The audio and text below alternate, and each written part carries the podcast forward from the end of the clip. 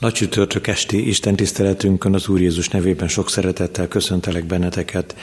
Énekeljük el a Halleluja énekeskönyvből a 319. éneket, Tied örökre.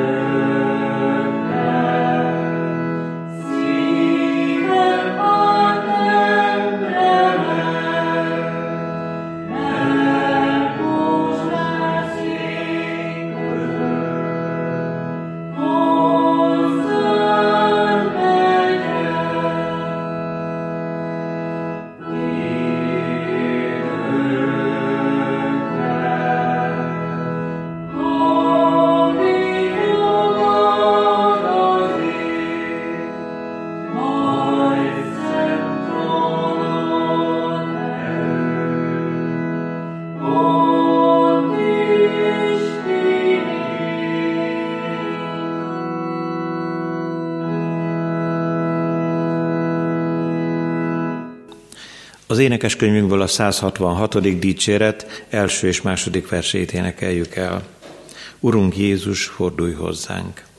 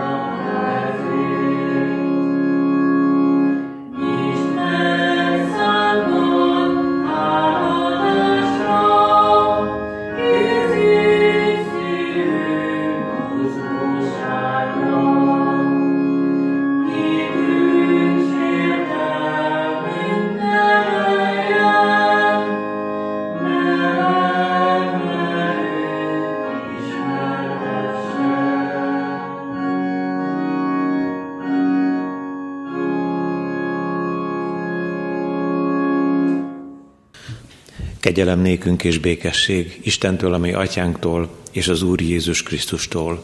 Amen. Imádkozzunk.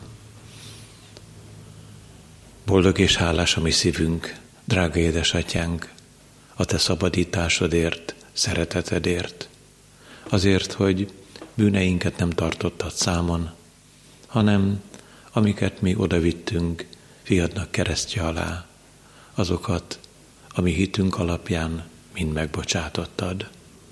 Köszönjük, hogy most is jöhetünk hozzád. Úgy jövünk, amint vagyunk, mert terhelnek a mi védkeink, mert messzire szakadtunk te tőled. A magunk útjára tértünk, és most is vágyunk a te szabadító szeretetedre.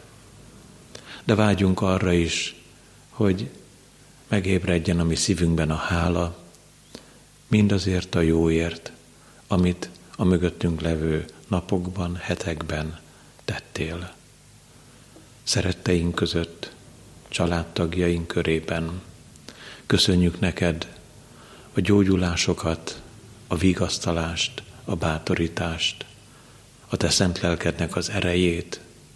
Nagy szükségünk van arra, hogy mélységeinkből kiemelj, hogy újra a te egyetleneddel, Jézus Krisztussal indulhassunk előre az úton.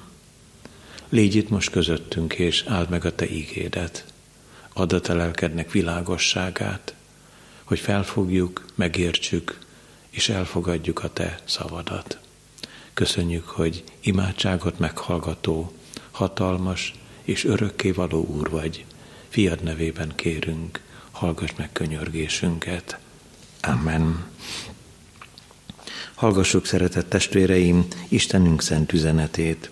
Úgy, amint megszólít bennünket János evangéliuma 13. részének hatodik és következő verseiben a tizedik versig, majd szintén a 13. fejezet 36. és következő versei a 38. versig. Először tehát János evangéliuma 13. részének a 6. versétől olvasom az igét a 10. versig. Simon Péterhez lépett, aki így szólt hozzá. Uram, te mosod meg az én lábamat? Jézus így válaszolt neki, amit én teszek, most még nem érted, de később majd megérted. Péter így szólt hozzá, az én lábamat nem mosod meg soha. Jézus így válaszolt neki, ha nem moslak meg, semmi közöd sincs hozzám. Simon Péter erre ezt mondta neki, Uram, ne csak a lábamat, hanem a kezemet, sőt a fejemet is. Jézus így szólt hozzá, aki megfürdött, annak csak arra van szüksége, hogy a lábát mossák meg, különben teljesen tiszta. Ti is tiszták vagytok, de nem mind. És a 38. verstől, illetve a 30, 36. verstől a 38. versig hallgassuk meg az igei gondolatokat. Simon Péter megkérdezte tőle, Uram, hova mégy? Jézus így felelt, ahova én megyek, oda most nem követhetsz, de később követni fogsz. Péter így szólt, Uram, miért ne követhetnélek most? Az életemet adom, érted? Jézus így válaszolt, az életedet adod, én értem?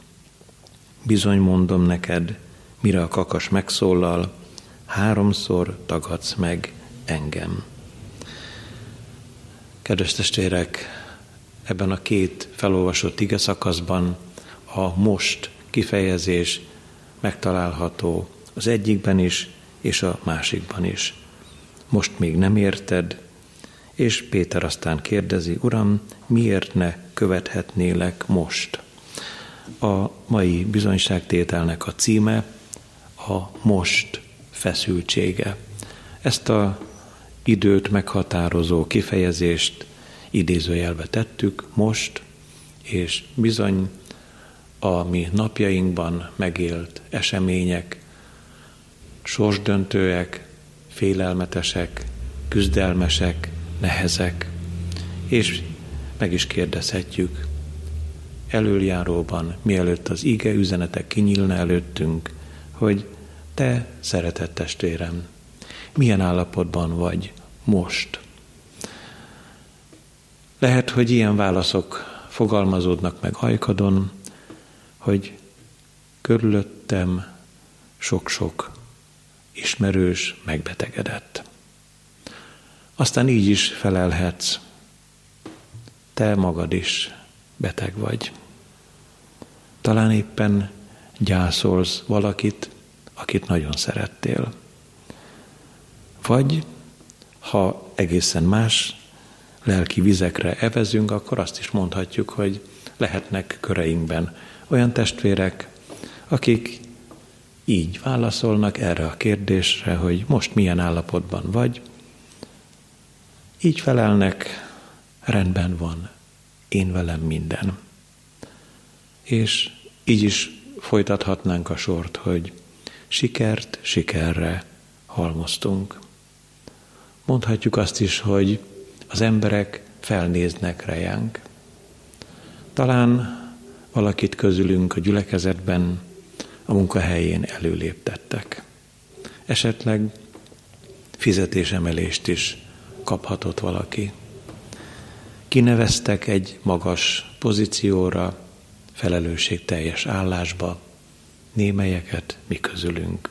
Sok-sok féle választ adhatunk erre a kérdésre, hogy most éppen te vagy én milyen állapotban vagyunk. Isten igéjében, amikor a nagy csütörtöki események közül a felolvasott ige szakaszból ezek a gondolatok elénk tárulnak a most feszültsége kérdésében, minősítetten Péter személyével foglalkozunk. Igen-igen bőséges a nagy csütörtöki üzenet. Nem tudjuk kimeríteni, és nem is szeretnénk most úgy az egész nagy csütörtöki eseménysort végig tekinteni, hanem Péter egyénisége hat tanítson bennünket, talán úgy bele is helyezhetnénk a saját személyes életünket az ő életútjába, és úgy tájékozódhatnánk magunk és egymás felől. Az ige első üzenetében az ige gondolatát fogalmazzuk meg. Az Úr Jézus ezt mondja Péternek, most még nem érted.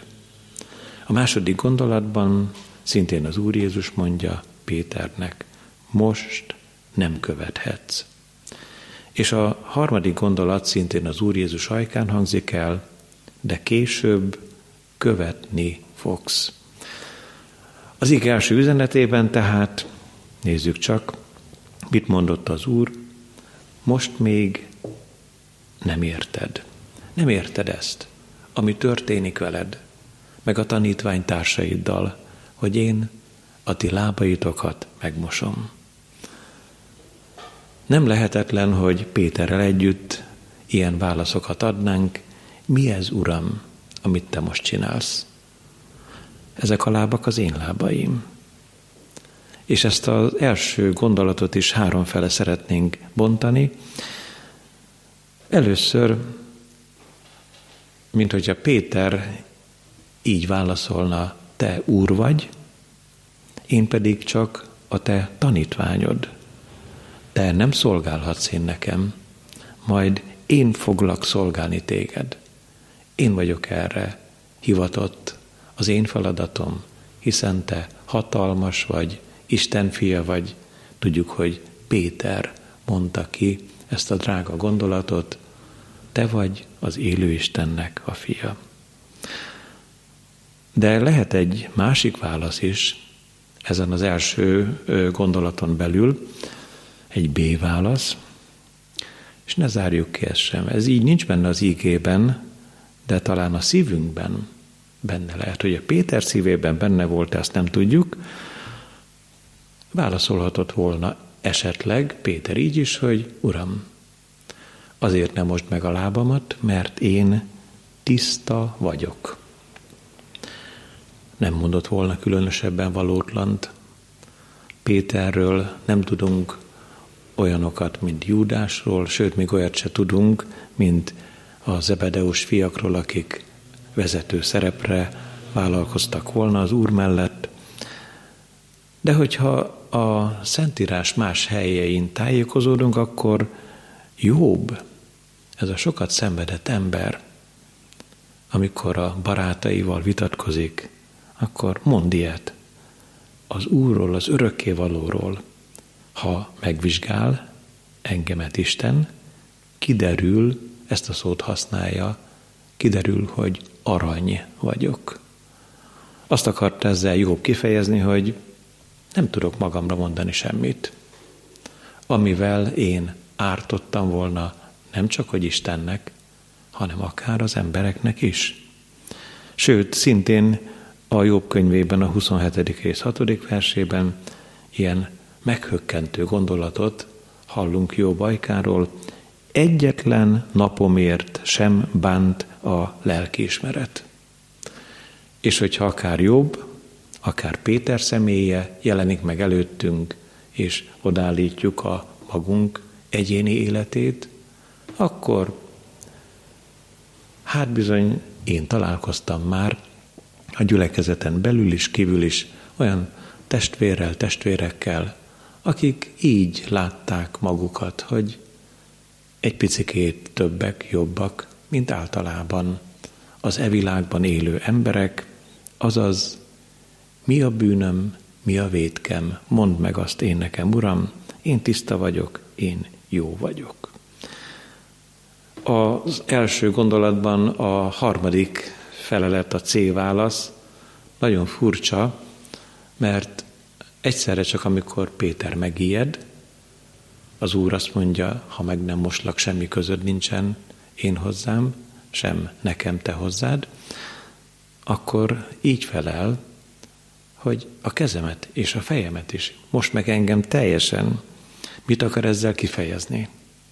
Uram, én, én teljesen bűnös vagyok. Péter inkább ez. Egyszer a nagy halfogás után így szól az Úr Jézushoz. Uram, eredj el én tőlem, mert én egy bűnös ember vagyok. Tényleg lehetett volna ilyen kérése, egészen most meg, Uram. És aztán az Úr azt mondja, hogy aki megfürdött, az teljesen tiszta, csak a lábait kell megmosni. És ezzel ez a beszélgetés úgy majdnem véget is ér, de az Úr kiemelte ezt a gondolatot, hogy amit én most teszek veled, Péter, azt nem érted. Most még nem érted. De miért nem érti az Úr Jézusnak ez a drága tanítványa a megváltó szavát? Hát azért, mert még gyermek. Nem olyan értelemben, hogy kisfiú, hanem lelkileg gyermek. És itt is hasonlóak lehetünk mi Péterhez. Úgy írja János az ő első levelében, most Isten gyermekei vagyunk, és még nem lett nyilvánvaló, hogy mivé leszünk. Többféle állomást is meg lehet állapítani Péter életében, amikor úgymond lelkileg felnőtté válik. Egyet emeljünk ki. Hol lesz igazán felnőtté? A galileai tengernél a feltámadás után, amikor az Úr megkérdezi tőle háromszor egymás után, szeretsz-é engem? És ezt a gyermeket, ezt a lelkileg kisfiút, aki egyébként egy erős halászmester, mire is akarja megtanítani igazán, ami megváltunk? Hát, amikor már az Úr visszament a mennybe, és a cselekedetek könyvében olvasunk arról, hogy egy Cornelius nevű katonatiszthez készülődik, egy római emberhez, Istennek a szolgája Péter, akkor előtte egy különleges látomást lát. Nagyobb részt mindannyian ismerjük, de meg is találjuk a cselekedetek könyvében, háromszor ereszkedik le egy hatalmas lepedő, és benne mindenféle állat, és hangzik a szó, Péter, öljed és egyél. És az üzenet pedig nem más, amit Isten megtisztított, mert hogy Péter tiltakozik, soha nem ettem semmiféle tisztátalant, az Úr így válaszol, amit Isten megtisztított, azt te nem mond tisztátalannak. Azaz, ne tegyél te különbséget római katona és zsidó ember között. Ne tegyél te úgy különbséget, hogy ez ilyen nemzethez, az olyan nemzethez tartozik, mert nem csak Pétert, hanem a többieket is elküldte az Úr a világ minden tájára, hogy hirdessétek az evangéliumot. Aki hisz és megkeresztelkedik, üdvözül, aki nem hisz, elkárhozik. Hát Péternek több mint valószínű. Lelkileg édes testvérei vagyunk. Sok mindent nem értünk mi ma sem. A mi most állapotunkban. Miért vannak olyan terhek, miért vannak olyan félelmek, olyan feszültségek, olyan küzdelmek, amelyeknek tanúi vagyunk. Eljön az idő, amikor majd meg fogjuk ezt érteni. Az ige második gondolatában az Úr így szólt. Péterhez a 36. vers első felében olvassuk ezt. Most nem követhetsz. Hát, ezt se akarta semmiféleképpen Péter sem elfogadni, se megérteni, mindenképpen tiltakozik, szabadabban egy kicsit így hagyjuk vissza, hogy dehogy is nem követhetlek. Hát, ha most a, a lelki kisfiúságot e, megismételjük, akkor mintha ilyet mondana, hogy én már nagy vagyok. Azt is mondja Péter, hogy az életemet adom érted. Mit jelent az, hogy, hogy én már nagy vagyok? Az egyik kis leányunokánk most három éves, és az édesanyjától meghallotta a napokban, hogy felvették az óvodába. És a tornácon a kis leányka boldogan ugrált, mosolygott, kacagott, és mondta sorban, már nagy vagyok, már nagy vagyok, már nagy vagyok. De még milyen picike, de még mennyire kell vigyázni rá, mennyire kell őrizni, hogy nehogy valamilyen baja történjen.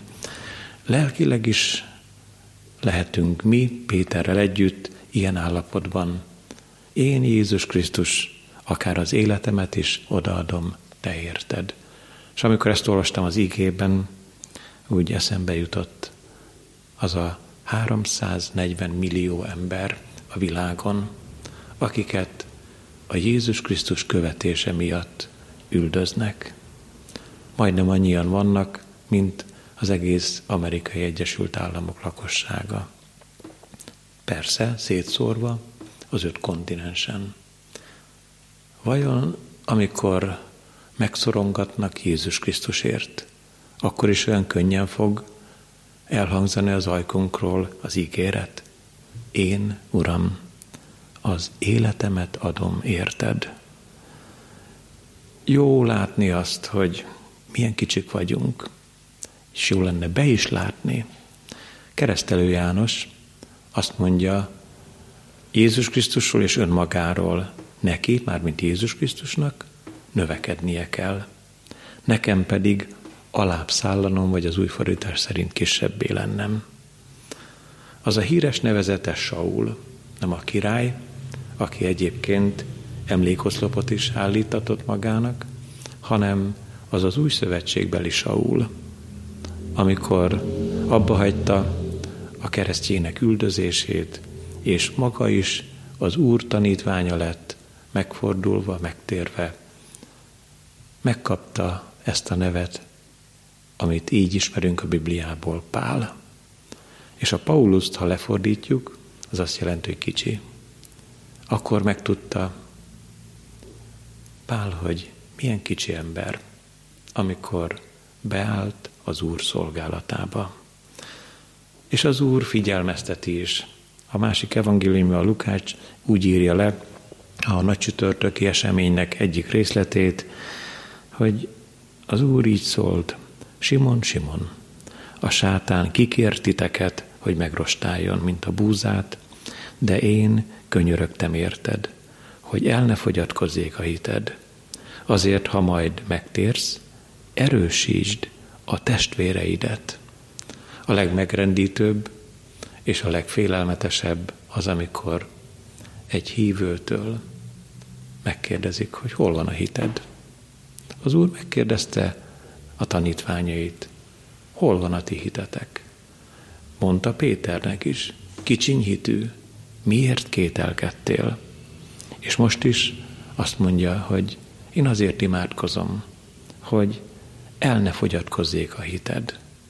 És amikor a most feszültségében élsz te is, szeretett testvérem, és megterhelődik a lelked, és félelmek ébrednek benned, akkor tudjál róla, hogy te továbbra is az Úr gyermeke vagy.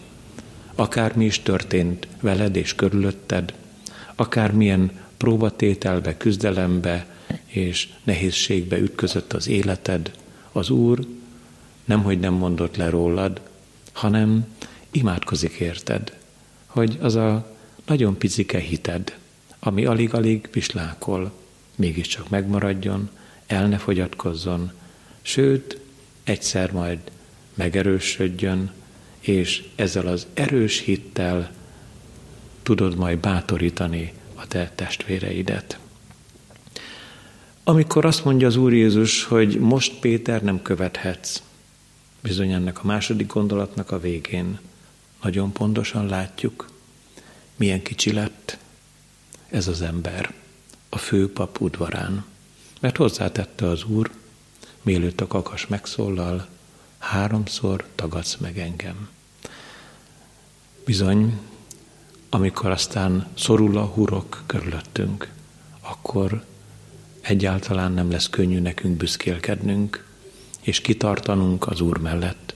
Ő viszont kitartott mellettünk, egészen a keresztfán bemutatott halálával, a szabadításával, megváltó szeretetével hajolt le hozzánk.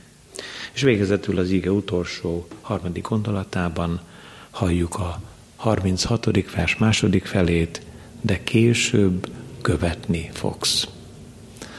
Ezután a szörnyű és szomorú esemény után, amikor előre megmondta az Úr Jézus, mielőtt a kakas megszólal, háromszor tagadsz meg engem, és ez be is következett, és aztán sírva állt meg a főpap udvarának az ajtaján kívül Péter, szembenézve önmagával. Mennyi mindent kellett még átélnie Isten szolgájának, ennek a kedves tanítványnak, az Úrral. Emlékezzünk csak arra, amikor együtt futott Jánossal a nyitott sír felé. Emlékezzünk még egyszer a Tibériás tengeri eseményre, a Galileai tengernél, hogy igen, háromszor kérdezte meg az Úr, szeretsz engem? Még itt is milyen kicsi Péter.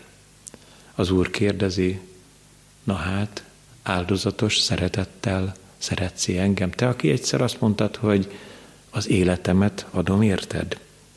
Már kezdi ismerni önmagát Péter. Már kezd felnőtté válni lelkileg, és azt mondja, nem, nem, Uram, baráti szeretettel szeretlek téged. Ennyit telik tőlem. Ilyen gyönge és ilyen hitvány ember vagyok. Te ezt pontosan és egészen jól látod én bennem. Aztán még át kellett élnie az Úrral Péternek a mennybe menetel csodáját, tanítványtársaival együtt, átélte a Szentlélek kitöltetését, a gyülekezetnek a születését, amikor már ott van a felnőtt Péter, aki lelkileg megerősödve nagyon boldogan hirdeti, hogy térjetek meg. Erre a kérdésre megadja a választ, hogy mit cselekedjünk, atyám, fiai, férfiak. Bánjátok meg a ti bűneiteket.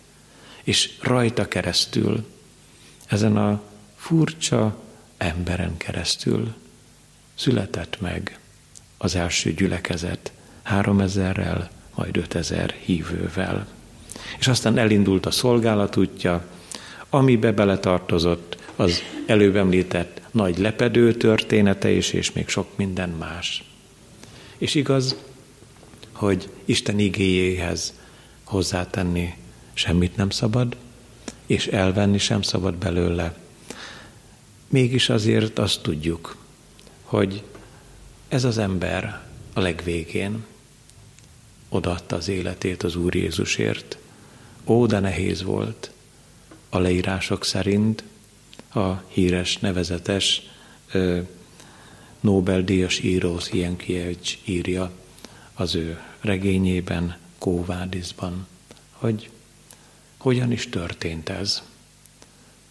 Péter jön kifelé Rómából, és ott van a sok szerencsétlen keresztjén, akit oda fognak dobni az oroszlánok elé, börtönbe zárva, megverve, összetiporva, megalázva, nyomorogva várják a halált.